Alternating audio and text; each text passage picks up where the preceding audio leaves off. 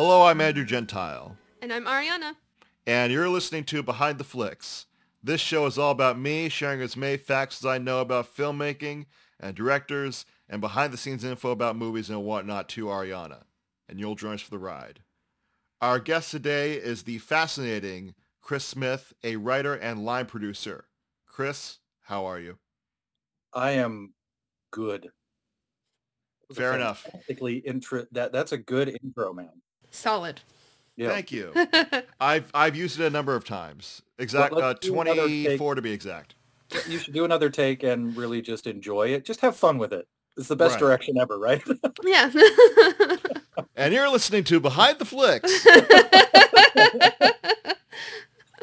Um, so, Chris, uh, Yes. would you be please be able to share a bit about yourself?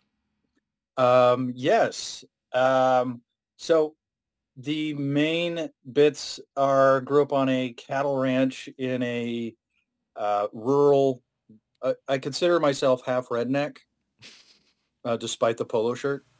Um, I still go to gas stations for coffee. I make a hillbilly mocha. Um, you know, it's good. Right, it's better than other things, but I did French press this this morning. Sure, I'm happy with that. um, yeah, uh, grew up on a ranch, found theater in high school, and went, "Oh, these are these are my weirdos. Um, they get me." Um, pursued theater through junior college and then University of California at Irvine, and got a really big head about myself because they I kept doing a whole bunch of things. Um, was one of the few people out of there with honors in acting and directing, and I gave the commencement address for the Arts and Humanities graduation. I want to say 2003, Nice. um, which makes me a very old man. With two, with a Michael Chekhov quote and two Calvin and Hobbes. nice. um, Yeah, um, because I was so studious that I pulled from one one obscure acting teacher and Calvin and Hobbes. Um, That's how education works. right? Like, yeah, just do what you do. That's that's fine. It's arts education, right? Uh, Mhm. you go to your your wheelhouse. Um, I did. I then went into LA, did the normal thing of trying to audition as an actor, not really caring about anything, um, because nothing was really great. Um, didn't really get involved in any of the various things. I just started writing uh, because that's always what I wanted to do, but didn't pursue it when other options were given to me. Um, eventually got onto an independent film, quit a temp job to work on a $20,000 feature film um, in every department, basically. Like I refloored a guy's house, um, PA'd, um, helped, learned how to do um, movie magic scheduling. Uh, but that that opportunity led to other PA work and then other um, I got it, it was funny to me because I got known as the white guy who will work on black films. Explain. Yeah. Um, the casting director from that film, uh, it was a it was basically a black filmmaking crew on that one, and I met them through I want to say it was Film Independent back day, then in LA, um, at a writing thing or something, and I would I would just help. Um, the casting director would help cast other black films, but she would be brought in in the early part of the process and then I'd be uh, she she really liked me, so she talked to executives or writers. And usually with independent film, you have a writer who's really excited, but don't they don't know how to budget or schedule. Like I want to make this film. Um, I don't know. I kind of know how to do it, but I don't really know how to do it. So I need a person. And then they'd talk to their casting director friend, and she would throw work my way. So I did like almost immediately three films right in a row as a uh, line producer, coordinator, production manager, I think almost in that order. Um, and then moved into uh, also started moving up the line in commercials and infomercials, like doing the jump around like, oh, you were a PA two years ago. The production manager for this infomercial company is moving on. Do you want to do these every couple of months? Like, yes, they pay very well. Um, and eventually uh, got picked to come over and do some weird creative stuff in the reality world. If anybody remembers Dude, What Would Happen on the Cartoon Network, their one live action semi-jackass with cartoon influence show, I built a lot of weird props. I was the guy that built things that weren't stunts, special effects, or art department. Like when all three departments went, no, they handed it to uh, me as an associate producer. Um, met people that got me involved in challenge producing for a few shows, um, which is bananas. Um, and then they found out that I had line producing and production management experience. So I started just sort of jumping around for the same executives for a while um, until I got a job as an executive in charge of production for a reality company. Um, that was the first time I had a consistent paycheck uh, where I wasn't doing the usual um, scramble. Mm-hmm. How many years did it take from when you graduated to when you got the uh, job? 10, 12? Whew. Yeah. Yeah. Sounds That's a lot right. of work. Consistency. Yeah. Good for you. Uh, right. Um, and then I hated it. Mm. sure. um, well, that's about the time I got my, uh, I almost ran over a dog um, who became my dog. Oh, wow. Yeah. Leaving a meeting in Glendale, took a turn. Anybody who's in Glendale and tries to escape Glendale on side roads knows that you have to go up one or two to get a light. I almost ran over my little guy. Um, and all of a sudden I was like, I have this thing at home that I want to get back to that I'm not seeing, and I'm not doing anything I really enjoy. Uh, first step into the destruction of my previous career. Uh, it's like, oh, I'm going to make a sacrifice for this thing that I love versus this thing that, am I going to do this for the rest of my life? I hope not. Um, and eventually moved back up to Northern California to the ranch, got back into theater because I love it um, got into writing more, uh, decreased the overhead so that I could focus on things. Like I do one or two um, larger jobs in LA and other places a year. Uh, most of the time, just trying to uh, build the life that I want. Um, and so I think the biggest thing that happened in the last couple of years to my philosophy that really changed was figuring out hills that I'll die on uh, thematically for uh, work. And all of a sudden it just, I care about what's being said and done in a film or a play. Um, and I want to be a force of good for some people um, in the film, uh, in, in art. You know, I, I want to say something of value that helps move us forward as only art can do and story can do. Uh, Chris, can you explain what those note cards are behind you? Yes. Uh, so I have two used to be somebody's closet doors that I now do the serial killer cards on. Um, but I actually had a friend stay over in an apartment in LA one time, uh, just passed out drunk on my couch, woke up and had never been in my apartment. And above the couch was this. above um, the couch, like the ceiling? Uh, no, on the wall just above it. So he wakes up oh, and he goes, okay. "Are my kidneys here? What? What? what is, just... uh, no, yeah. Uh, so um, Bar One is a full length play in beat structure, as there are no scenes really, just Act One, Act Two, and this is the progression on a uh, one act with a beat progression on a one act that I need to take from 70 pages of a vomit draft down to uh, 40-ish that has been driving me nuts because multi it's not a two character back and forth. It's not scenes. It's starting a, as the curtain opens. It's one scene with six characters, each with a thing to do and say for a straight hour. Then, which you know, like a scene, you go, all right, we need this information. So I'm going to go over here. I'm going to talk to this person. Um, I need this thing. And there's a little bit of character development in our exchange. And then I'm going to go. And the scene's over. That was, I did that in my action voice. Um, and then, um, but in this, it's like you have to figure out in the same way scenes as uh, there. There's one scene, so it's just beats Yeah. Mm. of I need this thing, but also how do I get the four other people who are in the room to not be a part of the conversation? but still have something to do. Right. Um, and you've only got, it's a cheap trick that I learned ages ago.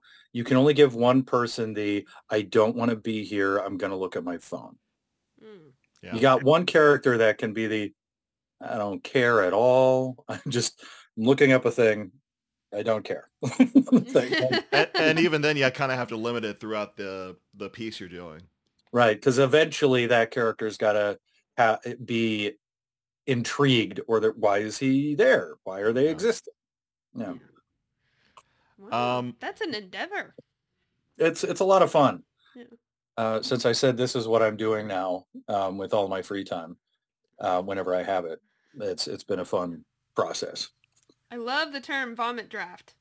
Uh, Uh, for for our listeners at home, can you explain what a vomit draft is? Um, yeah, it is. I feel ready. I've done whatever prep work I want to do, and I just have to start writing action and dialogue. Uh, get it all out as much as you possibly can. Um, racing to the end. Hopefully, if you've been doing this long enough and you understand the medieval baby uh, term, um, I hope I coined it because then I could sell it at some point. Um, the you're just trying to get as much as you can out on your screenplay, on your play, on your novel, your essay, whatever, um, and then going back and taking a look at it. Hmm. Um, so your whatever layers you think, um, I, I believe in the layer approach of, of writing. Mhm. Um, um, whatever layers you think you've got, you just start writing them, and then you figure out what the holes are later. Terrific. Yeah. Yeah, nothing gets written until it's on the page. You can't analyze anything until you can actually analyze it. One hundred So you percent. gotta vomit it up at some point. And, and you have to just understand that that's what it's gonna be. It's as much as you know. Mhm. um, and um, I, I'm a part of a couple writing groups, and the youngins, I have to remind them what you're doing is just getting through what you know at the moment, and then you go back, you take a look at it. This is what drafting is. You go back, what layer am I missing? Oh, uh, my plot's really strong, but my character development um, or my character journey isn't very good in this Mhm. in this current iteration. Um, so I'm going to focus on that next. Mhm. Uh, the all my secondary characters aren't very strong. I'm going to go focus on that. Or I really did a lot of great character exploration, but the plot is not as strong as I want. You know, all those things. Yeah. Or differentiation in dialogue. My I I didn't write really good descriptions and action. I did a lot of dialogue. Everybody's got their um, which um, nobody's perfect the first time through, and everybody's got their strong suit Yeah. that you eventually add stuff to. Can I go back for just a moment? Um, No. You you oh, right. Okay. No, that's okay. Um, That was good enough. There's no questions. fair enough. yeah. what a please. shell! What a shell! Let's chip away, chip away. Right? Yeah. No, but I, I actually do have a question that I'm going to totally ignore your uh, answer. Um, good. no, but how how would Good. you define just for the listeners at home? How would you define black movies? How would you define? Oh, uh, predominantly, uh, predominantly uh, black producer. Like I I would say the producers, uh, directors, uh, majority of the cast, um, the governing body, I guess, is uh, as a as being mostly uh, run in the black community. Great. I just had to. Ma- I want to make sure I got that in there, just for Yeah. clarity's sake. and it's fun being it's it's fun being a fairly standard white guy um walking into a room and sort of understanding that you're now the minority and people don't necessarily trust you Hmm. it, was a really nice window into that side of um like your little empathy sensor goes off and goes oh this is what everyone else feels all the time like ah i get it now i am now Yeah. more more more more more more liberal got it Yeah. yeah. I think So- that's wonderful. Because some things you can only learn by really experiencing it for yourself. I mean, you could try to understand and be like, well, that makes sense. But to actually feel the feelings and get the looks from Yeah. people is a whole other experience. So I think I think that's really cool that you were able to expose yourself to that and you kept at it. Yeah, no, it was uh, well. It in the end, it was just I liked the people I was working with. Um, I, I think one of the things that Los Angeles really taught me, um, and the theater really teaches me, because theater takes in the orphans of everyone. Anybody who's got a bone to pick with society ends up in the theater, um, which means a bunch of people who look like me are not needing to go somewhere to shout their truth and try and get people to listen, right? Um, so I find the um, uh, I find it really interesting that by the time I spent 15 years in film and TV in LA, I, I consider myself a Star Trek progressive. Where like, can you do the job? Doesn't matter if you're a black lesbian in a wheelchair or a guy who could be confused as my twin. You know, you just you, you all of a sudden get an equality view of things because you've dealt with so many different people that are just great. You know, it's the I mean that that to me in, in the end is what uh, film and theater's cultural take is um, on my front is just you now have experience with all these people and you you don't just recognize them as a as a group they're like they're other people Inclusion of individuals. yeah as opposed to oh all blanks do blank Yeah. because now you know 300 blanks uh, you see, they don't all do blank. right yeah it's not it's not all the same Uh, and and to me it's it i think the best kind of life honestly is um getting various points of view honestly from a lot of different people so that you can grow like a really good character in a film like yeah. you you put them in the place they don't want to be and they realize oh this is exceptionally helpful and yeah i needed somebody to have that influence in my life So uh, also, we've been throwing around the term uh, line producer a lot. right Could you explain, for me, because I'm I'm ignorant, uh, what a line producer is? right how dare you I know. Uh, This will come up again because I looked at the IMDb uh, crew for the film today, and it's I was amazed at certain things. Um, so a budget for a film comes in as a line item budget. Um, in the end, it sneaks down into things like PAs or um, generators or this picture car, this cast member. Each one is put out in a really intricate and specific Excel spreadsheet sort of looking thing. There are programs um, that do it f- that that set up the structure at least for you. You have to put in the numbers and information. Um, but each one of those things is a line. So it becomes a line item budget. A line producer is basically the person looking at the uh, creating the budget and keeping an eye on all things budgeting.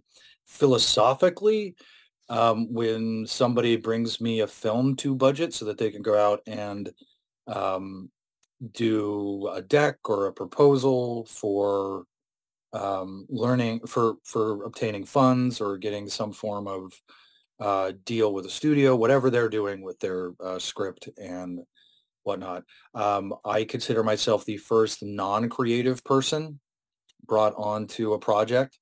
Usually you've got maybe a director, a writer, uh, producer, maybe your DP, maybe a production designer, you know, those sorts of people, maybe an editor. My job is to be black and white about numbers and that's it. I am not there to tell you what's wrong with your script. I'm not there to suggest a shot. I'm not there to encourage um, casting a certain person over another person.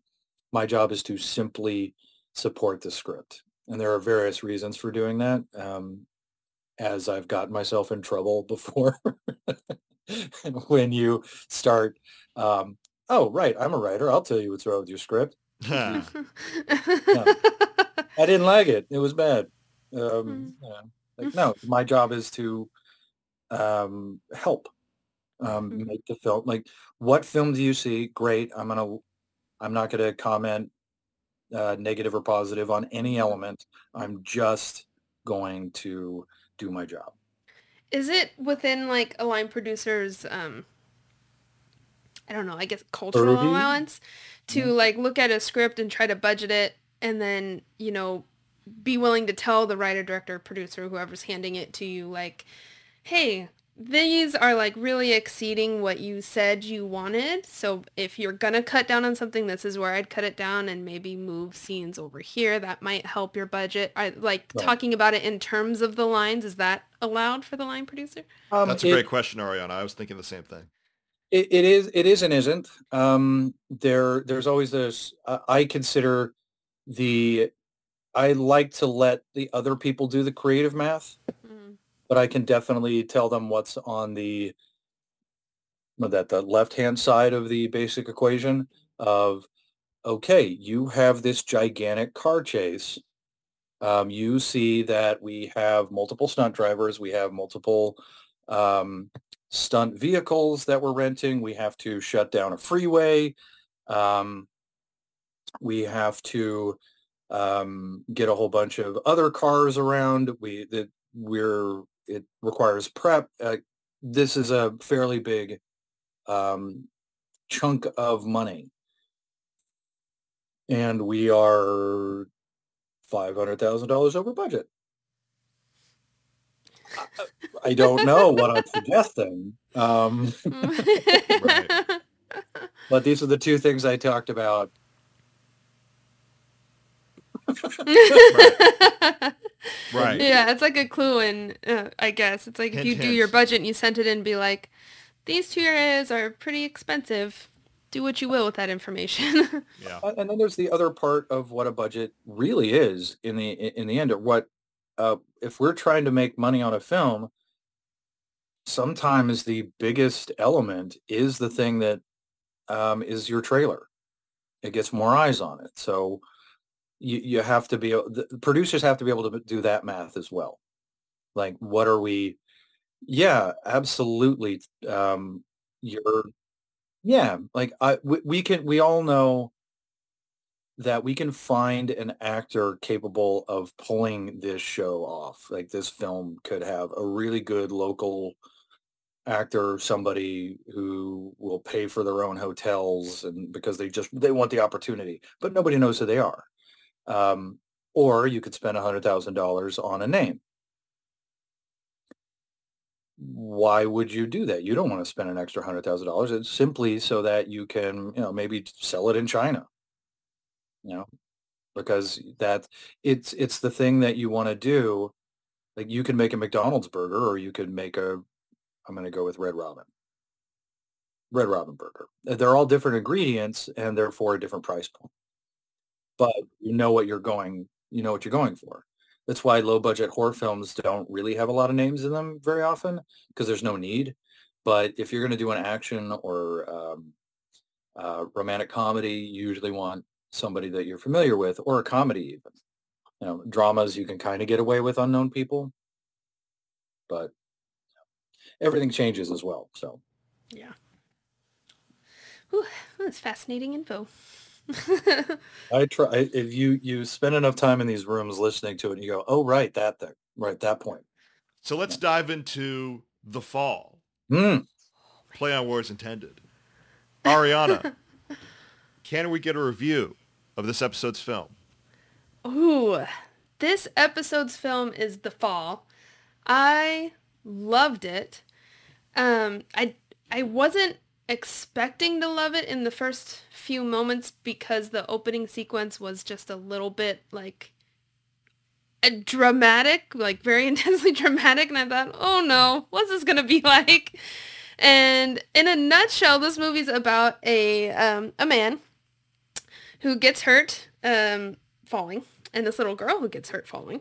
And they connect in the hospital and he starts telling her this whimsical story of heroes and it's all about, uh, I think, in a nutshell, it's kind of about how they touch each other's lives and mostly about how this little girl brings this light into this very, very dark soul of a man after everything he's been through. And it's a very beautiful story. And honestly, the thing that shocks me the most about this film is how, because I don't really like satirical anything, Um, I live with it in some movies if I like the actor, whatever. But for the most part, I have a hard time sinking my teeth and connecting to something satirical. And I felt like this movie did such, I don't even know how to describe how they did it, but it was just this beautiful marriage of like these drops of satire, these drops of like whimsical, fantastical impossibilities, while also keeping it so like grounded and heartfelt um, that it allowed you to experience like the feeling of a comedy or the feeling of a drama uh, in in a single movie. The layers of it were just so amazingly done, and um, I was really surprised at how much I liked it after watching the opening scene. And uh, I would give this movie.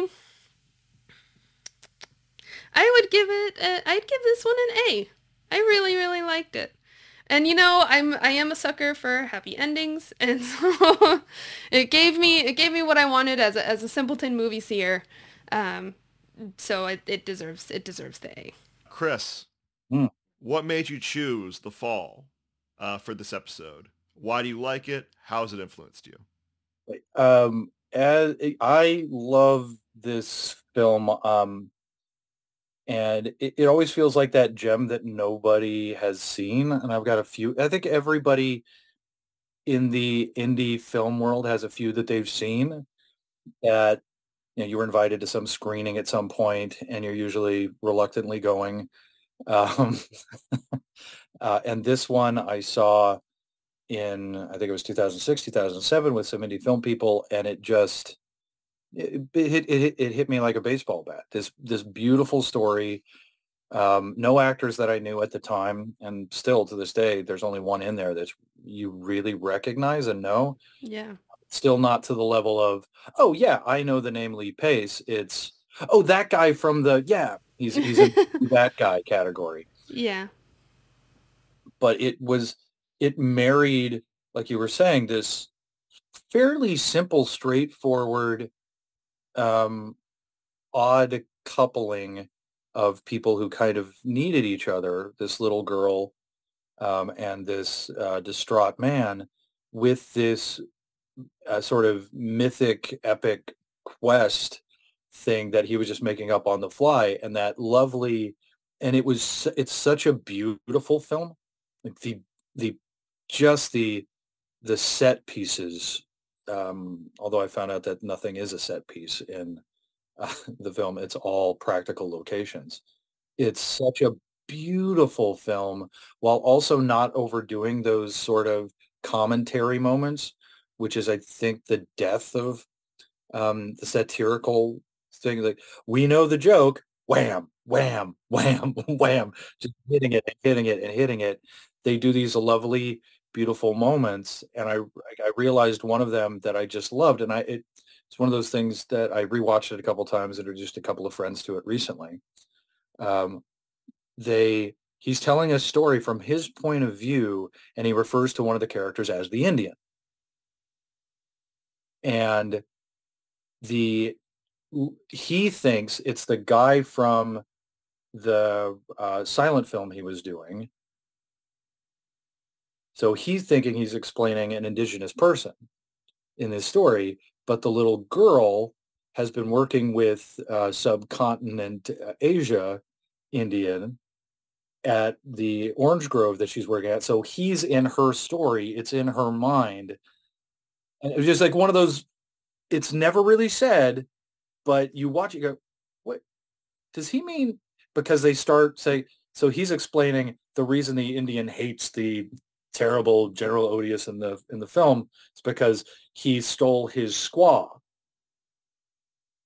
Like, but that's an that's an Indian Indian, not an Indian Indian. Um, but in her mind, it's um, it's this guy that she's been working with, who's uh, you know from India, the the country.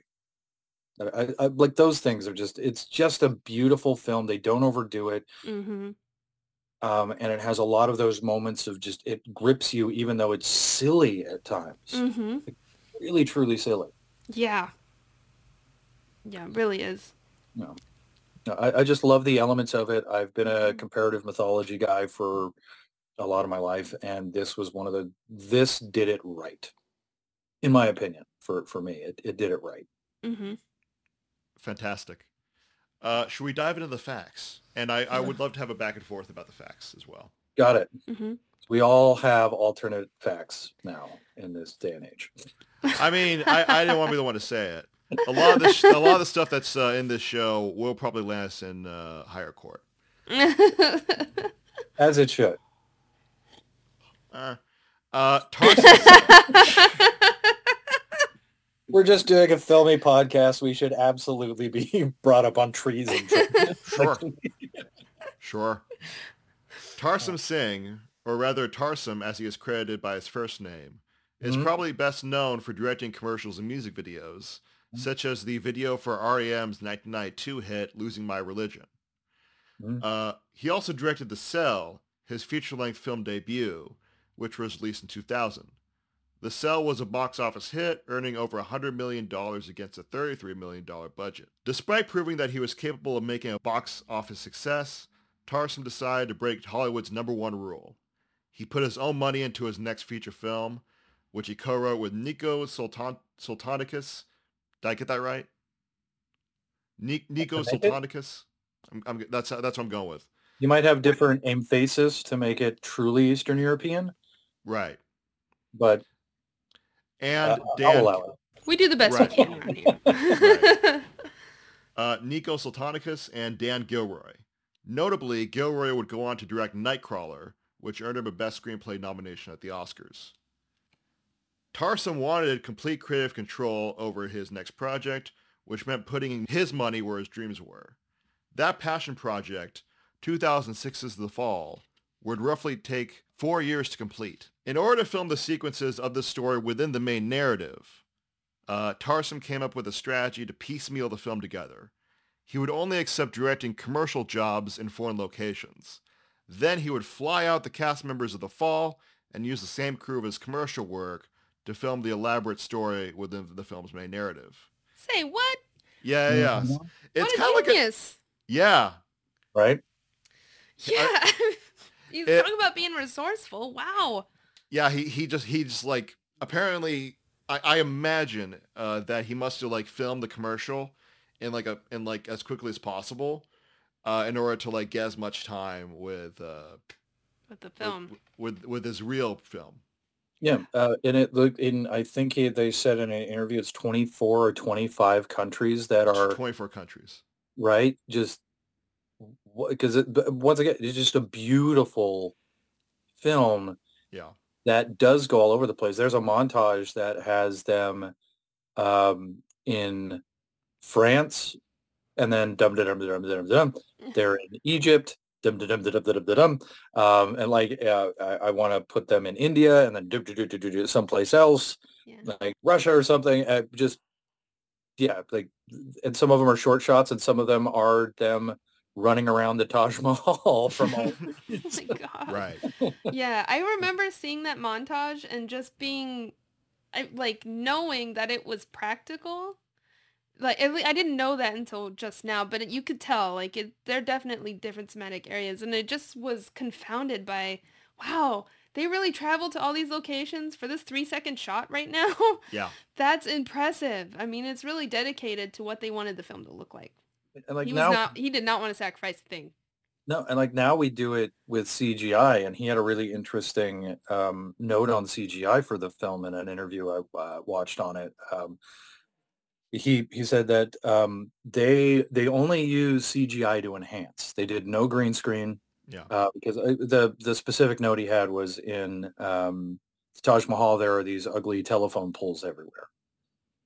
So it was like CGI, just get rid of the telephone poles. And that blue city, um, that I can't remember what country he was saying. There's a there's a city that's painted blue. It, it must be India because it's um, um, Hindu and Buddhist tradition for that spot where it's the blue city, um, where all the little houses are. They said there were people on top of roofs, and they're like, okay, just CGI those guys out, but we're not we're not enhancing anybody. We're not adding some giant beast. We're just it, everything is as practical as possible. CGI is only to remove things that take away from the shot that we've got. Mm. Which is kind of brilliant. And Right. a, a lot of work on the production. Yeah. It, Yeah. uh, uh, Chris, I'm sure you've heard of this. Uh, may, hopefully, um, Mm-hmm. but Orson Welles, uh, we, we've talked about him a number of times on the show. You know the Mm-hmm. famous like how Orson Welles shot his version of Othello, right? Yeah, uh, please, please uh, reinform. Gotcha. No worries. Uh, so literally, he he would uh, film a little bit of Othello in like a con- in one country, in like Morocco, for example. Uh, he would film one shot in Morocco, and then the reverse shot he would film like like months later, thousands of miles away later, uh, uh, uh later, and uh, uh, after doing like a commercial job, like like acting. So like for example, there's one shot where a guy punches another guy in the face, then that guy gets punched thousands of miles away months later. Good punch. That's anime level. Uh, Right. right. Yeah. that it's it's amazing because we uh, I've worked on a lot of films where our job independently is to figure out how few days we can shoot, Mhm. how we can utilize multiple locations in a clever, useful way. But what this film, what this film tells me, um, a it, it incredibly difficult to pull off Yeah. but that there was a vision and it was not going to be compromised that it's a labor of love and it like like i couldn't imagine um working a job where i get a call like six months after we shot some scene and like okay we're finally going to thailand to shoot this commercial.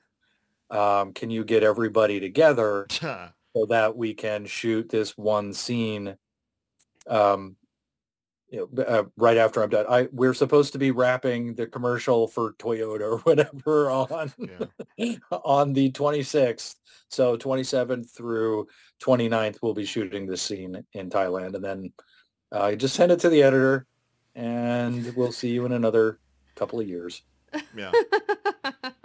you don't know if it's going to be january you don't know if it's going to be june but we're got we got to shoot the other scene Wow. And, and ima- imagine keeping that cast together yeah throughout all that time.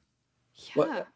Yeah, th- there are rare films that can do that. It, it's absolutely difficult in the low budget world to even get some cast members to come back to do ADR, Yeah. like because they made a mistake during filming.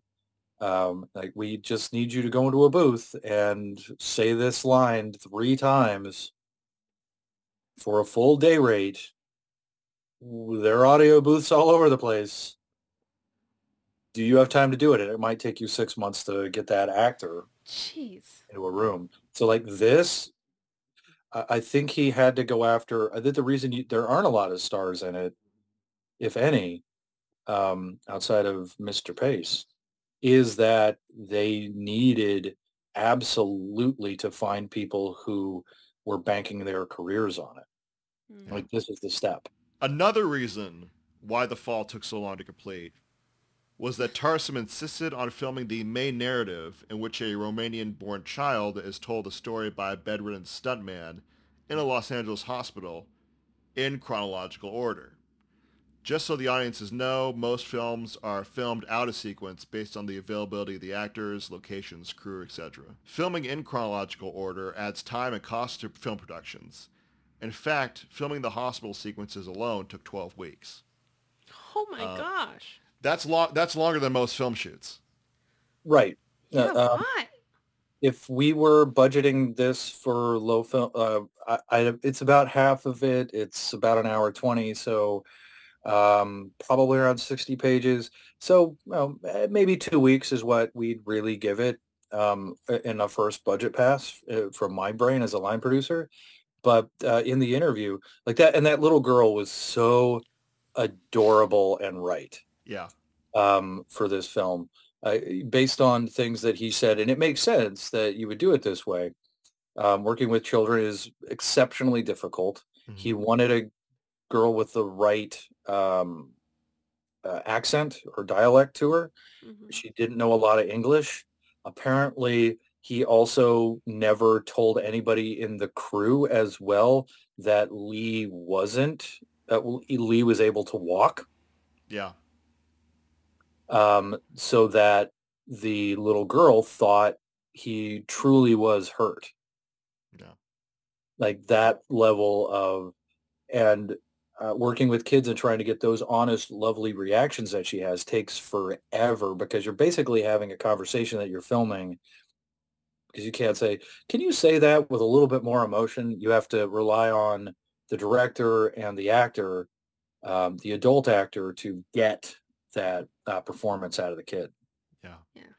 Uh, I guess another fun thing that I, I read in an interview is since she wasn't speaking English and she only talked to Tarsem, the director, a lot, she started taking on his um, Indian accent a little bit.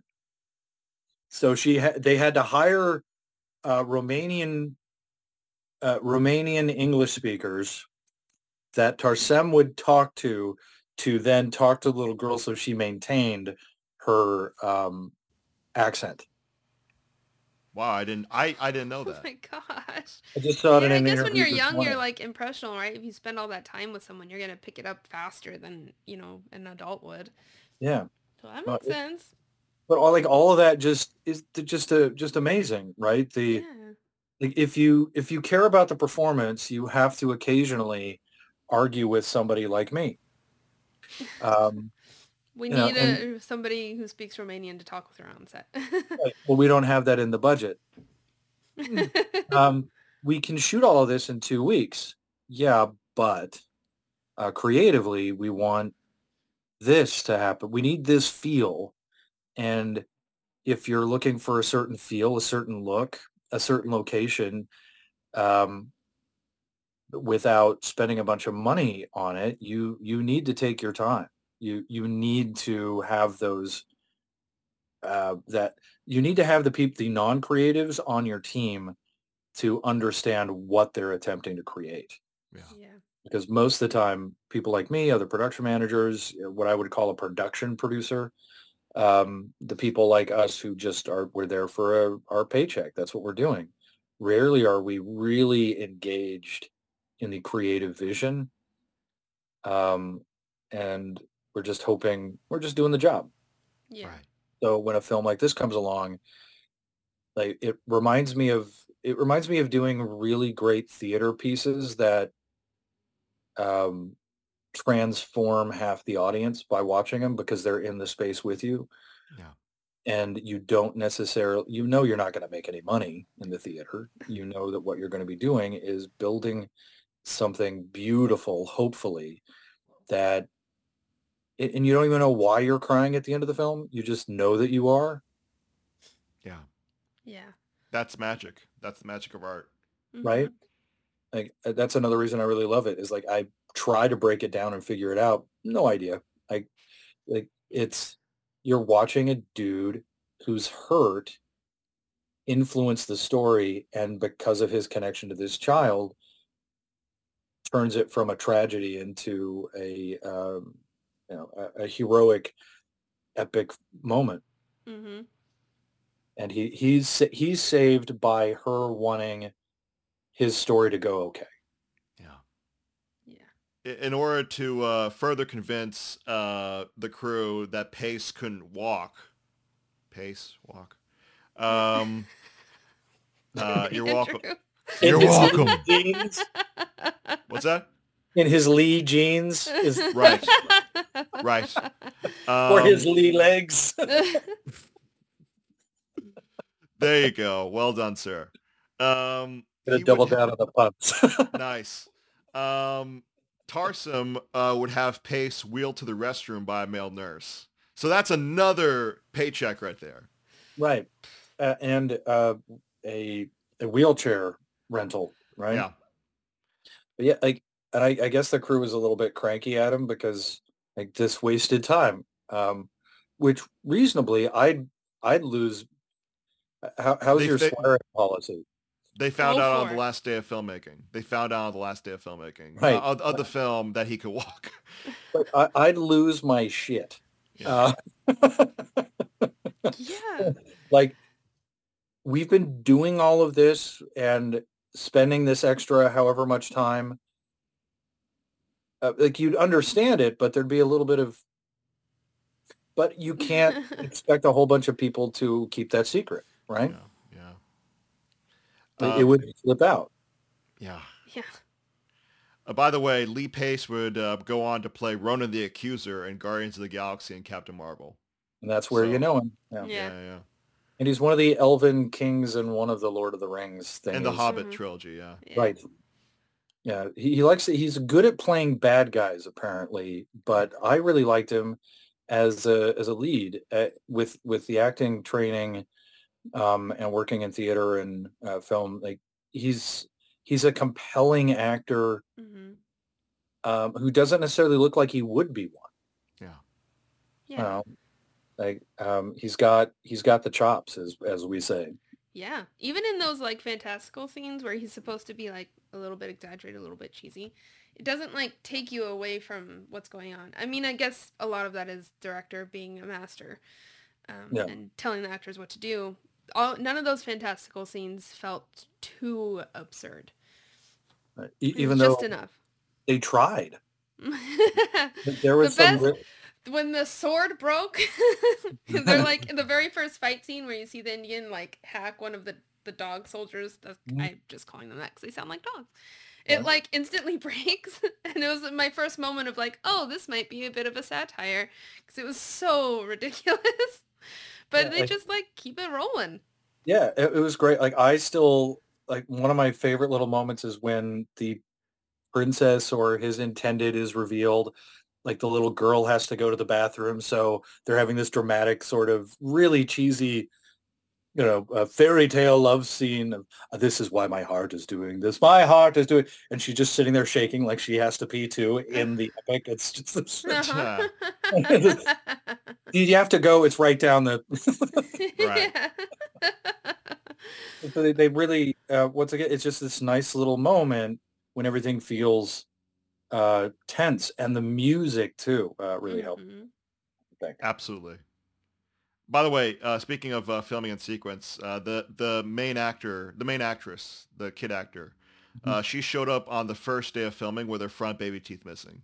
So if they had been filming out of sequence, the, Right. it would have been screwed up because their her her teeth, the progression of her teeth growing would have been uh, different from scene to scene. But since they were filming in order, uh, her teeth would just grow. Grow. They Yeah. That- messy, yeah. Yeah, another problem that adult actors shouldn't have. Mhm. We might have that problem. Right. Should- Yeah, Being aware is the first step. because uh, have, haven't multiple actors like chipped a tooth on set? and like, okay, immediate dental surgery Yeah. to make sure you can complete the film. Yeah. Or you could just go Jim Carrey and Dumb and Dumber and actually get your tooth chipped. I think he did. Did he really? Uh, I, I double check me, but I seem to remember that being the case where he was like playing Lloyd in Dumb and Dumber and he got his tooth chipped Oh my God. so that he had a little bit of a um, going on. Oh my gosh. Jim Carrey might be a bit eccentric. I think that's might be safe to say. Yeah, they're tiny. I, I think, yeah, It's possible. Yeah. There's And thank goodness for that. right. Some sometimes it really works out. hmm Yeah. Yeah. I mean, thank goodness it's normal for kids' teeth to fall out. I think it added to her innocence quite a bit. But Yeah. man, wasn't she something? I couldn't believe how authentic She her was good. conversations were. The whole like saving his soul conversation with the bread. Mm-hmm. I I made me wonder like how much of this film is improvised. Is it improvised? Are these real lines and they just kind of have to chat with each other until they find the script lines? That's what it felt like. Right. Well, what it sounded like from um, interview from Tarsem was that he, excuse me, gave her, uh, he gave Lee sort of the, almost like you're doing improv. Like uh, this is this is the information we got to get out in this scene. Um, this is where the story's going. These are your kind of lines, but I'll let you know when we finally get it out of her. Yeah. Yeah. So just, uh, I guess that line didn't elicit the response we're after. Let's, uh, maybe those words you don't know. Okay. Um, because I, I loved her just what's, what? Uh-huh. Uh, I don't. It's not a lie. I didn't do a thing. It's uh, that was brilliant too. fine. Yeah. You're You so wanted me cute. to- Yes. No. No, I didn't lie. yes. He's the thing, and you say the thing, and I don't know the thing. And? Uh-huh. The Fall had its debut at the Toronto Film Festival where it received negative reviews. Uh, despite later reappraisal of the film, the damage had been done. The Fall did not receive distribution in the United States for over 10 months, and when it was distributed, it earned $3.7 million against a $30 million budget. Oh. Box office bomb, sadly. Yep. Uh, as it goes in the world of independent filmmaking. But it's not. It's not a sexy film. It's not marketable. Yeah, it, you don't have your usual temple. The re, the cell, I think, is a worse film. It's still a really inter- It's a beautiful film to watch. It's exceptionally interesting. The conceit of the cell uh, entering the mind of a serial killer and just letting it happen is bananas. Like it is really a, and you know, uh, D'Onofrio Vincent Uh, D'Onofrio. Yeah. If you've not seen The Cell, like D'Onofrio being D'Onofrio, it was before they really, I think it was the film right around, you know, those films where the great actors of our time did the thing where everybody went, what? Like Gary Oldman in The Professional. Mm. Or when you first saw, um, what's his name? Um, Alan Rickman in uh, Die Hard. Yeah. And you're like, that guy can, wow, well done. Like Yeah. the, the cell was D'Onofrio being D'Onofrio. It, amazing uh, performance. And Jennifer Lopez wasn't all that bad either, although I think her best film role is Out of Sight, um, which is another film I would have absolutely recommended. I should have written down for this one. Um, wildly under uh, underloved and a great soundtrack. Um, when soundtracks mattered um, outside of the Guardians films. Um, yeah, like, um, but there was this, but like, The Cell is this beautiful film, very similar in its aesthetic. You can see the similarities, big, bold colors, giant set pieces, um, very mythologically based, um, but not as strong a film, in my opinion, for, as the writing um, but it does it. But you have J Lo uh, and Vincent D'Onofrio in a film that made a ton of money, and then you have Lee Pace, who was unknown, still fairly unknown, like ooh that guy sort of person still. Um, oh right, that guy, right. Um, you didn't have like if you put Tom Cruise in this, different story. And I think you could, I think you could pull it off, but they didn't have Tom Cruise. Yeah. Uh, and it's not. Uh, it takes it. It's a film that film people like, and you almost you had they had to make it for thirty million in order to do what they did. But Honestly, I'm surprised they made it for 30 million given what they did. well, I think it's the uh, it, to to me it's the longevity of a thing. I, I would rather have this in my life, and I think Tarsem would as well. I'd ra- we'd rather have small people infecting others with the fall, because I, rec- I I would imagine that if anybody comes up to you and says five films that are beautiful, like beautifully shot, like this is one of those things that film people love to talk about. Mm. Like this is that film, and it that it didn't make a ton of money. Um, it- it's the difference between art and business, right? Like there's some accountant who's pissed off right now about this film. like we didn't make any money on it. I don't care. I've never seen it. And then there are the people like us who I, I, I spent 30 bucks for the just the DVD, not even the Blu-ray version of it so that I could take it. I had to dust off like a place my PlayStation 4 to go to a friend's place so that they could watch it right?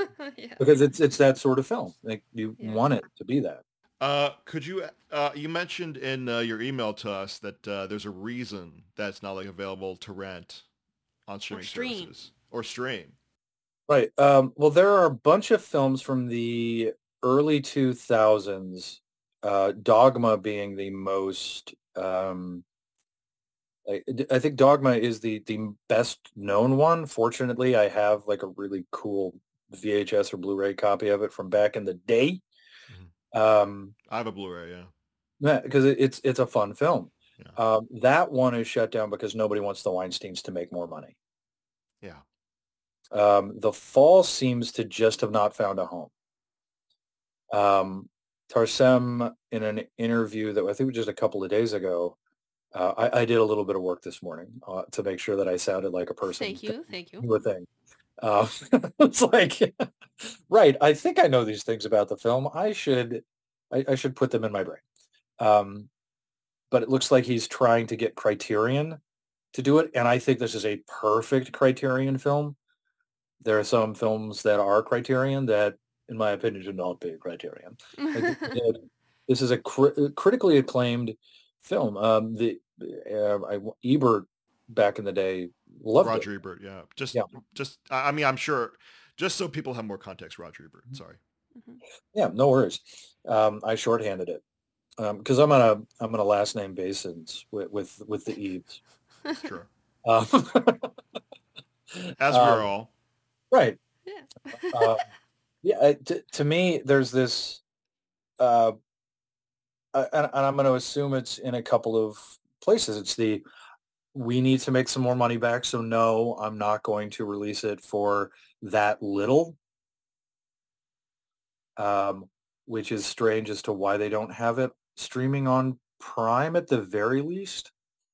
I was um uh, actually shocked that I couldn't get it on Prime and just put it in that like I love a couple of other TV series that I didn't know were going to come out and so I just bought the season and it's up um, in my little Prime owned video uh, collection. Couldn't find this, and uh, that doesn't make a lot of sense to me because you would imagine that they want to make the occasional 10, 20 bucks from somebody like me. But I don't know. Um, yeah, I've been looking as to the exact why, and I can't seem to find it. But that's my guess is that they want to recoup more money, and they haven't made the right deal yet. Mm, That's my guess too. I, I haven't been able to find an exact reason either. yeah. Yeah. Yeah, I'm assuming that the companies are probably like, well, you didn't make that much money, so just throw it to us. It's not that big a deal. But he's probably seeing the value in the fact that the film is amazing and it is worth more than what it made. So he doesn't Yeah. want to be shortchanged for all the work. That's worthy of being, you know, have a decent price tag.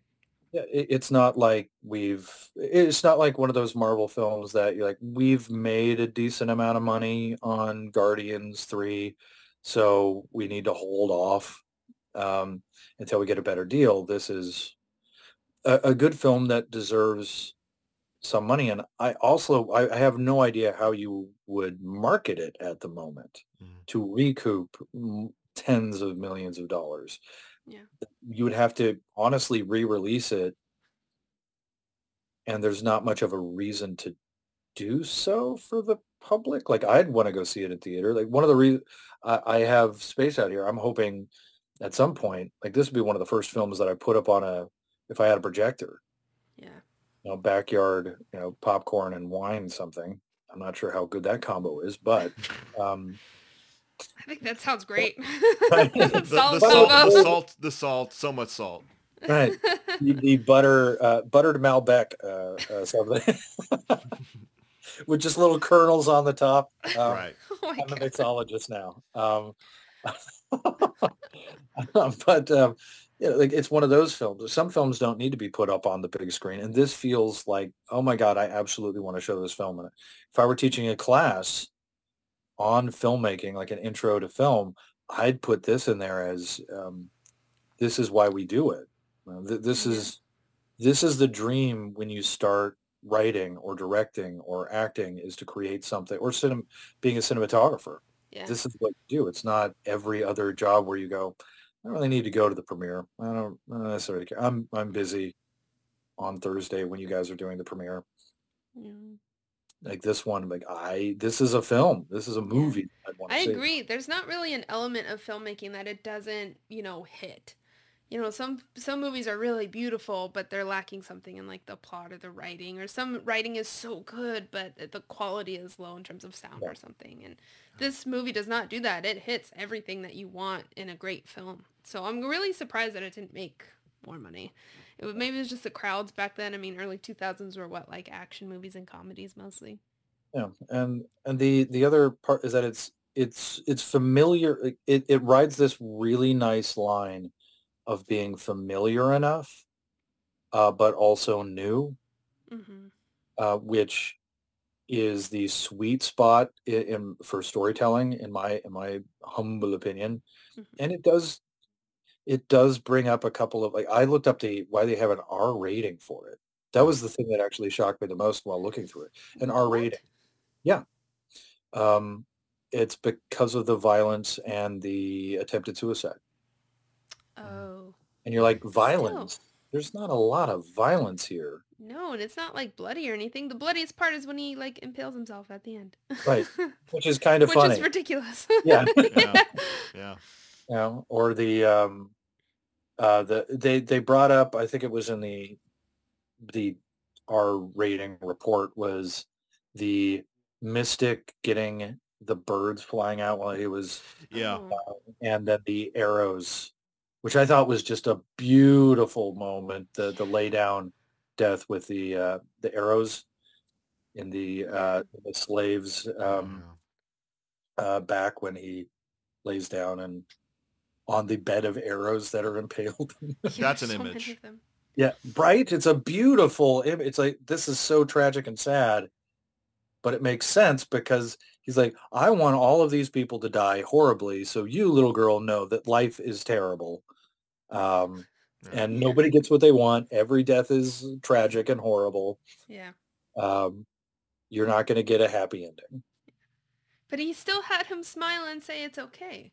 Yeah. It was almost like I want to show you all these horrible things, but I can't help myself. You know, I'm still gonna have them smile for some reason that I don't understand. Yeah. No, uh, to to and I think those are the things like like this is it's one of those really lovely things because I have my opinion as to why uh, he'd put that in there like that, but it's also this is why this is one of those good films. It's the uh, it's the coffee and pie conversation after watching. Yeah. Yeah. You're like, oh, that was really neat. Why would I do? How many films make you do that? Yeah. like where you go where you're like i want to go with this specific person i want to go watch this movie and then we're going to go get uh, coffee and pie and we're going to sit there and talk about and this part that yeah the, Yeah. that this is what i love about this film like most films now i feel like uh, you put on the back in the background almost while you're playing on your phone or like i watch tv shows while i'm budgeting or working on whatever else and then Mhm. in comes a film where you actually have to like yeah. stop and watch it. Like, right, I was supposed to be working or Yeah, and you're not chit-chatting about it in frustration either. You know, I feel like sometimes a lot of movies that try to be complex nowadays or try to like be super artistic, um, sometimes they lean on like the shock value almost. You know, they want to surprise you and in such a way that it leaves you kind of dissatisfied. Like, really, what was the point of that? And you have to contemplate it in order to understand. Right. This movie, I feel like I felt everything I was supposed to feel. You know, it, it it's simple in the sense that it takes you on the journey and it kind of tells you where to go in a, just an honest way, and it's not trying to confuse you. Or shock you or uh, make you contemplate existence forcibly. It's just very natural and honest. And like I said, it takes you on that feelings journey to the point where afterwards you look at the art of it and you can you can understand and you can theorize and it kind of touches everybody in a different way and it's it's not something that leaves you like oh why do i have to think this through you know you want to un- you want to feel through it you want to understand it right. It, it just doesn't feel like one of those films that in, in like film school or whatever. I have to write an essay on this crap. Yeah. like I want to explore it and figure it out because I'd want to emulate that. I, I want to, I'd want to do that sort of thing. Yeah. And there are so few films that hit that note of it feels brilliant without trying to, without, without saying, look how brilliant I am. Yeah. Yeah. You know, and a lot of films do that. Like a lot of thrillers, like look at our twist. Uh, uh, okay, Yeah. sure. all right, fine. Look at all our cool CGI monster thingies. All right, Yeah. you I did guess that on a computer, right? Yeah. Yeah. yeah. Uh, okay. Mhm. So I am done with my facts. Ariana, Chris, what are your final, final closing thoughts on the fall? Just to wrap everything up. Unless you have more facts, Chris. I, I'm gonna see if I do. I, I made a little notes section. Um, I just want to see why. What what is happening here? Why do you not like me? Phone thing. All right, fine, fine, fine. Uh, the one thing it that I from the memory bank. right. Um, I'll try. Uh, the one that uh, I really that really interested me in the IMDb um, for the crew on this one was that they it, normally you have like one line producer or um, and then they hire a bunch of people in other countries, but they have line producers all over the globe. Like that, scrolling through the credits on this one, it looks like uh, a James Bond film. Like it, it's insanity. The amount of team that put this together was it, it uh, what was global. It was insanely giant, and I can't imagine the amount of work that went into it for the, the core team of producers. Because they just every time you have to hire. Okay, we're going to this country. We need an entire crew to make this happen. Yeah. Brilliant. Oh, and they didn't shoot Los like fun. The fun fact that I ran into, they're like, oh, that's interesting. They didn't shoot L.A. for L.A. in the 1920s. They shot it in South Africa. What? Yeah. So the cars all have the steering wheel on the wrong side. Oh, no man. kidding. That's right. Yep. So they'll be dry. You'll you'll see a car and go, wait. Like if you're really paying attention, like one of those little Easter eggy things. Yeah. N- y- And I didn't. I, I never saw it and paid attention to it. Like I didn't see it in the movie. Go, ha ha ha! Yeah, in the West. Look at that. Um, yeah. uh, it was one of those. Oh, uh, oh, that's interesting. Yeah, I guess next time I introduce somebody to it, I'm going to look at that and seem really cool and smart. I, you know, it, it makes sense because if they were going for the whole practical effects things, you're not going to find a place in Los Angeles that looks like the 20s. It's just, Right. Yeah, yeah. it'd be too hard in the early 2000s. So the fact they had to go somewhere completely on the other side of the world is amazing and impressive that they found it. Right. I mean, whoever that set person is, is like, I'm going to go find it. Right. The location. Find the that, uh, 1920s Los Angeles over in uh, South Africa. I'll be right back. right. As opposed to the usual location manager, we need a garage and coffee shop and an office building and then three apartments and then a park. yeah. They'll find a park. Uh, there's like, uh, we need a giant ceremonial place because we have this map dance that a bunch of mystics do. Um, we'd love it to be really green and That Speaking beautiful of that scene, right. I swear I watched that and I'm like, this is where Avatar got it from. It's like identical to the tree scene in the first movie. right. I couldn't believe that. Beautiful. Um, we run into a tribe in the middle of. I, I don't even know where that is, but it feels like a Southeast Asia, probably somewhere in there. Maybe a Thailand. Uh, but God, that was beautiful Mm-hmm. and simple, and you get it without them explaining it too much. You get it. Yeah. um like, i think we all have it, it it goes back to all that uh, mythology stuff it's like we all without knowing what's going on there's like something in us that goes okay I can accept that. No this It's this primal. right there's yeah exactly there's something there's something in the back of our non uh, shirt wearing um driving around brains that goes yep Uh, that. Okay, there's a magic thing happening. Nobody sits here and explains it. Mm-mm. Dude starts eating the map, having issues with it, and then all these guys just come out of nowhere and do this magical dance thing. Which was so cool. That was one of my favorite shots when he's laying down, you think he's gone, and then all of a sudden all his homies come up out of the ground all at Right. one time. It almost looked like a mudslide of people surrounding him. It was really cool. It takes you back to those uh, it felt like and you can see the music sort of music video probably approach to it with Mhm. dancers Yeah. because dancers are really good at coming up with interesting ways of showing a thing through movement that Mm. the rest of the art world's like uh, uh, uh.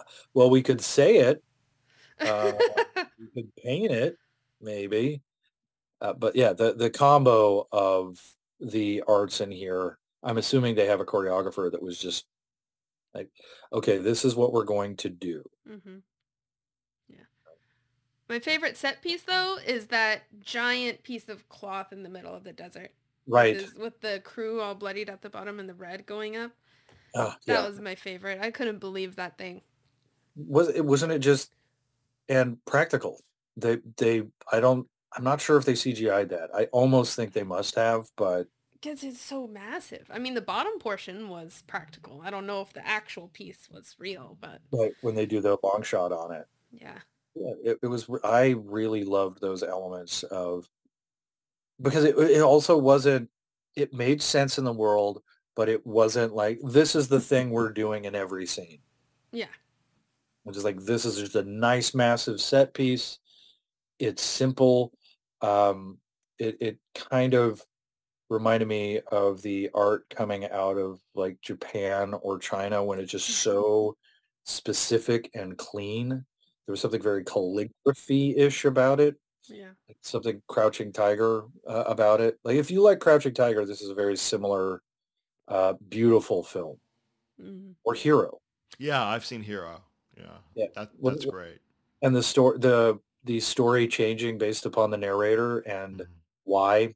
Like, Hero Hero confused the crap out of me the first time I saw it. It's like this is profound, but I need to watch it like seven more times.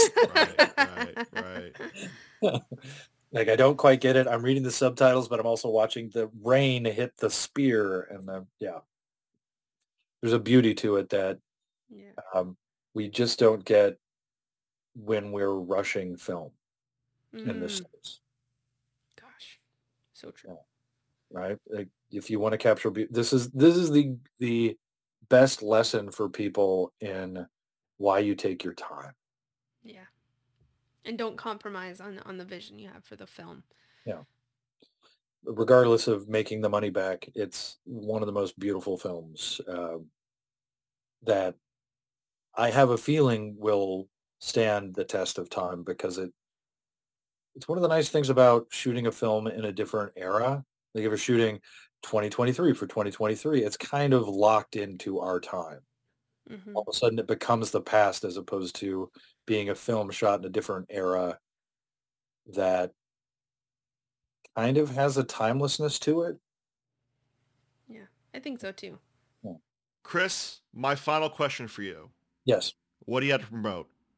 what I have to promote.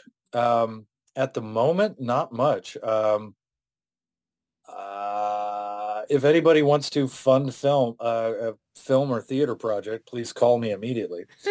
Um, Okay, where, can Uh, people follow you somewhere? Can oh, I'm on Facebook. I, I'm such a country old man. Uh, in some ways, I have to get into those things. I'm uh, currently working on a one-person show about mental health in the arts that'll Nice. hopefully work. Yeah, hopefully. I'm waiting on dates to premiere in Sacramento, get the bugs out, and then traipse about the English-speaking world, hopefully. Uh, I hope I'm engaging and useful enough. Um, uh, just producing a documentary at the moment that um, should illuminate the this will be completely out of left field uh, for everything I talk about. Producing a documentary about white hat hackers or information security Hmm. with the people that save us from being hacked and whatnot in for everything from ring doorbells to the Department of Defense. Oh, Nice. Wow. It's really weird. Um, it, it's one of those educational experiences for me when I got hired to work on it. Yeah. Ooh, this is this is not your usual reality show. This is fantastic. A lot of there's gotta be a lot of interesting stories in the world of hackers and avoiding and uh, defending us from hackers. Right, and how much we don't understand. Yeah. Like we the Muggles. Like uh, I, I consider a lot of people Muggles to various things. Like you don't. We, if I explain to you the job, like you go, oh, I didn't know that exists, but that absolutely makes sense that that Yeah. exists. I do not know how I did not know that.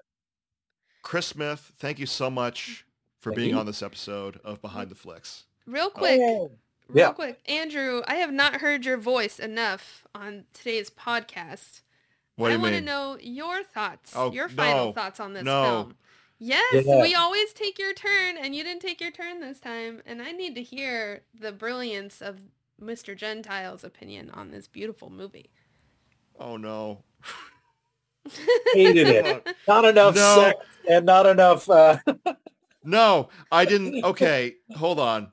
Hold on. There was a reason I was trying to avoid that. Um, no, um, I thought it was good. I didn't think it was great. I thought it was good. Um, I'm sorry. I'm sorry. I thought it was too hard. no, no. That's that's the whole point of the show is that uh is that we all have differing opinions and Yes. I and you know one of our previous episodes was Teenage Mutant Ninja Turtles. You know, I Mhm. try to treat each film with the same majesty as Citizen Kane or Lawrence Arabia Mhm. and Teenage Mutant Ninja Turtles. And this is you know, you know anyway, my point being Which TM, TMNT was it? The 1990, the 1990. Okay, so the really dark one that well the the, the as compared to the latter Sure. things. Make these guys a little more fun, please. We need to sell toys. No, but Not my worry point about- being my point being is I try to judge all movies equally.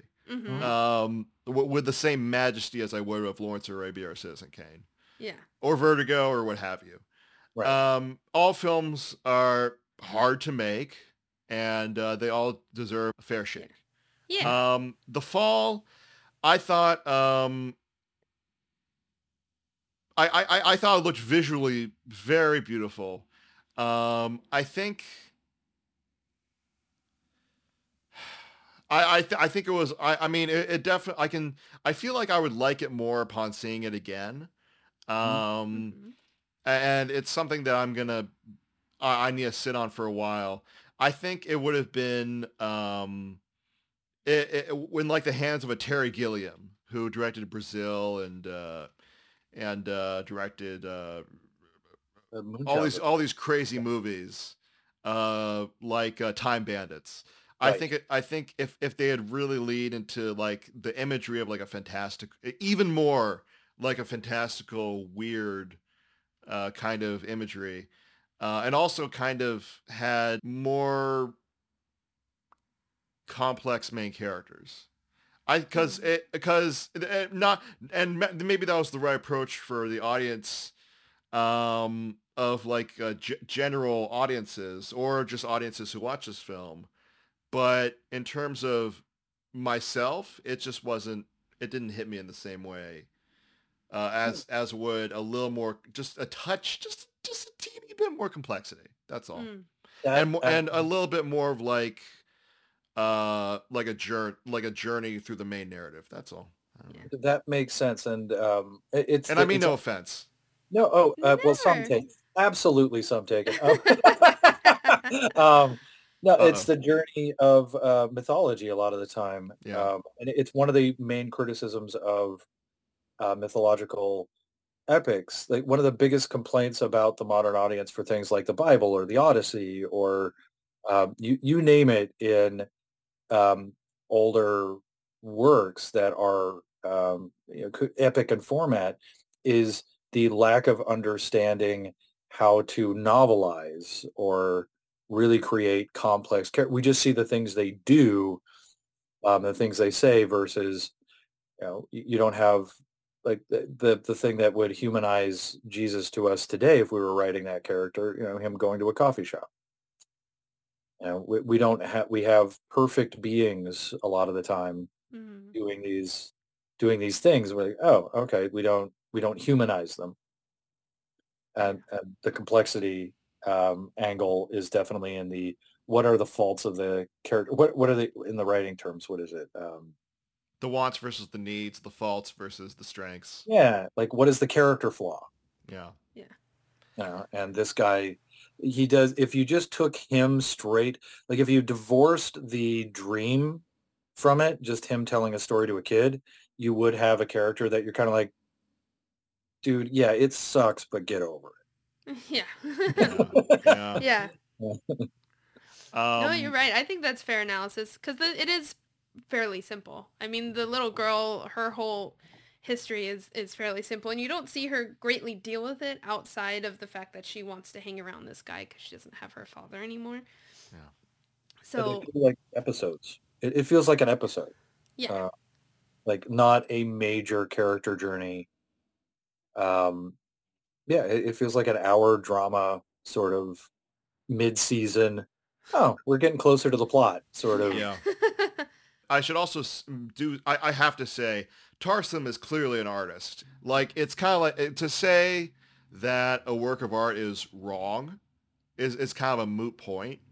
It's kind of it's kind of like this. Tarsem's clearly an artist. He he knew what he was doing. He knew the vision he wanted, and he got it out there. It just wasn't my cup of tea. Right. As Um, many artists are. Like, but okay, I get it. Yeah. Eh, not for me. There are plenty of films in that I know people who have gone, this is amazing and beautiful and wonderful. I'm like, I, I, uh, I love that you love it. Yeah, I yeah, don't genuinely. care. No, I I I I was really hooked by uh, two se- by two sequences in the film, and the rest I thought were very good. Um, uh, range from very good to good. Um, The opening title sequence I loved. It, it was it was kind of like uh, it, it portrayed portrayed uh, the story uh, that it landed the uh, stuntman at the hospital while at the same time not directly telling it. If that makes sense. yeah, it uh, was, and- it was mysterious enough. Yeah. Like, how do all of these shots as puzzle pieces come together? yeah. And Now on second viewing, absolutely, it's a lot more fun. Absolutely. And then the second sequence I liked uh, was after the child actor, uh, the child in the movie gets a concussion, and it goes into that animated sequence. Right. And, that and I was like, wow, they're really going for it. And then, uh, and then uh, the stuntman uh, confront, uh, like, uh, has the talk with the child, and he's showing all this emotion uh, immediately after the animated sequence. That was great. I wish they did more of that. Right, no, I- and I could see it. If you're a if you're a Terry Gilliam, I, I want to say City of Children, Mm. uh, the French film with uh, Ron Perlman. Mm. Um, I think uh, that's the right one. Uh, but yeah, if you're in the Terry Gilliam camp of like I want fantastical and, and weird, I can absolutely see how this film is the big, bold color, beautiful, not kind of um, dirty, tongue-in-cheek Terry Gilliam approach to things. You're like, oh, you're telling me a myth. Eh, Right. but I want it to be like this. well, and again, I, I, you know, I want, I want. It, it- that's not really from as an audience member for me to say because this guy's an artist, and Mhm. Yeah. um, and, and it's not really. I, I try not to impose my will on a thi- on a work of art. I'm just saying this is what I think. In my, eh, for me, could be improved. That's all. Yeah. A- and and I would throw in there um, that'll change as you get older. Uh, I Good. definitely put force my will on. Oh, I see. I see. it's like that for me. It's like I love it when somebody does this. Like the I wasn't a big fan of the show Legion, Hmm. and it's right in my wheelhouse. It makes perfect sense why I would love that show, and I just found it okay. Loved Preacher, and people have gone, why? Yeah. It's like, like, because I do. That's just me. It's fine. Ariana has uh, frequently uh, characterized me as like this uh, artsy lover. My one of my gen- genuinely my top ten favorite films is The Muppet Christmas Carol. It's a lot of fun. Yes. Outside of the Marley and Marley song, I think No, that be- no, I love that. it's such a weak moment in that. How dare you? How dare you? See, I enforce my will upon the Muppets, and they're brilliant and amazing. Anywho, I've alienated uh, Chris enough. Chris Smith, thank you so much for joining our program. Thank you. It's been lovely conversation. I love getting to know you and I'm fabulous and I totally respect your journey in filmmaking and I'm really glad that you came on the show and helped support our help out- support our chat. Very Yeah, grateful. Thank you. Thank you, thank you, thank you. It's it's always fun to do these sorts of things uh, because they're uh, it reminds you why you're doing what you're doing. Yeah. Yeah. Listeners, if you have any comments, questions, or suggestions for future episodes, feel free to shoot us an email at independentcareerstudios at gmail.com. If you like this episode, please rate a review and subscribe to us on Apple Podcasts, SoundCloud, Spotify, or YouTube. We'd love to hear your feedback. Behind the Flicks was created by myself and Ariana. I wrote and edited this episode. My name is Andrew Gentile. Has been an Independent Career Studios production.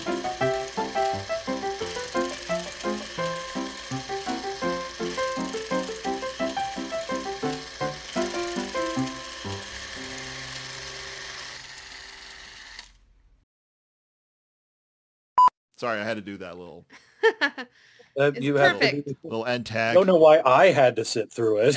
Right. Right. Yeah. Okay. I could have had you left.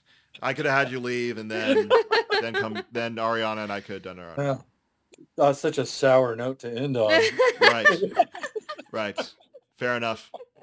we like to be well rounded around here. You can't have you be too happy the whole time. right. Yeah. I, I, I like that I get to be a brat with you guys. It's fun. Well, and I, I am used to being a punching bag. Um, Aw. it makes me feel welcome. Yeah. It Makes me feel at home. Oh man. And we care now about we you, to so, do the you know. therapy episode. Right. like, don't be that guy. It's okay. I'll be okay, buddy. Yeah. Alrighty, Uh, guys. Now go get us coffee. Agreed. No, Well, uh, guys, Thank you so much, Chris. No, it's been nice. I, I'm hoping to do a podcast uh, on mental health for artists at some point. So Ooh. doing stuff like this lets me see different formats, uh, secretly in world domination plans. That's the Sure. Yeah. Um, sorry. no. Go ahead. oh, nothing. I had I had fluff comments about coffee. Yes. I think we all Right. have ours. yeah, uh, I'm nice. Uh, I've got just old old Yosemite Oh, National nice. Park. That's a cool mug. I got a science. There you go. See, uh, nice. Oh, There. Andrew wins. Ah, no, no, no. Superman. Yosemite, Yosemite. That's a pretty good this one. This is just like old grandparents. mu- I, I'm really leaning into being uh, in my mid 40s. Just like, fine, bring it on. What do you mean? You're- You're like 23, right? No, this this this whole thing is moisturized 44. No, come on now. No. Yeah. Seriously, I've got a niece. She's like in seventh grade, and I'm never allowed to use the old comment for the most part. But when I'm around her, I lean. I'm like, I'm old. You take care of this for me. Listen to everything I have to say. But it's it's great. I love being this age as people have finally as as anybody under 30 knows, um, they start actually taking you seriously like you know what you're talking about. Um, and you've finally decided I don't care about these things. yeah. Um, and it doesn't matter if other people know I don't care. No, I, do you want to go to this? No. Right. Love you guys. I wish you all the health, wealth, and happiness in the world. But uh, I want to do that. that is unimportant. yeah, they understand the no and they take it. Right. You know. Yeah. Or, or they don't, eh, but you don't care. Yeah. That's that's that's the real power of uh, aging. It's like I figured myself out well enough. Uh, I'm okay. I don't need to do that. And Yeah. if somebody doesn't like it, then uh, they're not your person. That's fine. Yeah. Agreed. I love that. I love this life lesson interlude to movie talk. Yeah. Th- I- I've been doing a lot of thinking on it uh, recently. Like aging kind of sucks because of the knees and the lower back and all that fun stuff. But the no, I'm good. I don't need to do any of that crap. Yeah, yeah. Unless you have a, unless you have kids, in which case, you, you yeah, that's a Right. whole other Yeah. world. yeah. Right. and I don't. I just have um, Good for you. a puppy and Aw, kitty and a bunch of cows. Nice. I have to ask because it's killing me. Is that Tyrion Lannister on your back wall? Yes. Um, yes. it, it as is my role is generally an executive weirdo. I need Tyrion to remind me, uh, never forget what you are. The rest of the world will not. yeah. Um, wear it like armor, and it can never be used to hurt you. Mm-hmm. yeah. Yeah. he's got the greatest quotes of that whole show. I mean, everyone's got their one-liners, but Tyrion's the master. Yeah, that one when it came out made me uh, get a little weepy because I was like, that is the best way to talk to other artists, and you hope that they get there. They're like, Yeah. you're an artist, you're weird, it's okay. Yeah. You know, um, you have a job to do, and thank God the rest of the world is not weird like you. Um, Yeah. We need them, they need us. That's all. I think this movie is a perfect example of somebody very weird making a brilliant film. Right? Have you seen some interviews with Tarsem? I was just watching a couple this morning to like bone up. 'cause I Yeah. thought I knew stuff about the film, and then went, I should make sure I know stuff about it. like that dude i can understand why there's a little bit of like eh, can you imagine negotiating with like a distribution deal with that guy sometime Right. you're a little intense and seem to god i don't like casting aspersions but there is that feel like i've been in the room with that guy Oh, no sort kidding. that sort of person that sort of person Mm. um yeah uh, but like i don't know if you know what you're talking about seem very confident and you're very Yeah. demanding yeah, whoever invested in this movie was really taking a leap, I feel like. right Well, we'll we'll get to that. We'll get to that. I, Ooh, I, yes. I, I have my facts here. I have my script here. Cool. I, I wrote down some notes as well. I hope um, because it's such a. is Yes. it- we could talk for like two hours around the film. Yeah. Mm. All of the nonsense that I got time. right. Yeah. Um, okay, so uh, so uh, just to let you guys know, uh, I am absolutely 100% going to edit this into the main Mhm. uh, main uh, conversation, but this whole thing because this is great. But I now I need to do the introduction. we did our prelude. We did. Ah. we, we we I'm going to edit Alright. this the this conversation into the main uh, Ah. conversation because I do have questions for you, Chris. How dare you? I know. Oh, Ran- Rando, you're awake. Is this the doggy? This is this is the Rando. Durando. Wow. I'm on my ball. Aw. It's my baby Durando. Aw. Hi. Hi, Oh, what a sweetie. Yeah. This is the one that you almost ran over? Yeah, and then he lost an eye, and then he got sprayed by a skunk. Hi, bud. Oh. I know. I love it. Like I don't like being on cameras. Don't make me do it, Dad. You're too bad. You're too That's the thumbnail. That's the thumbnail. It- It's baby Rando. Like look, look. Yeah, yeah, yeah. oh my gosh. Fantastic. What a sweetie. Yeah. Go get him, buddy.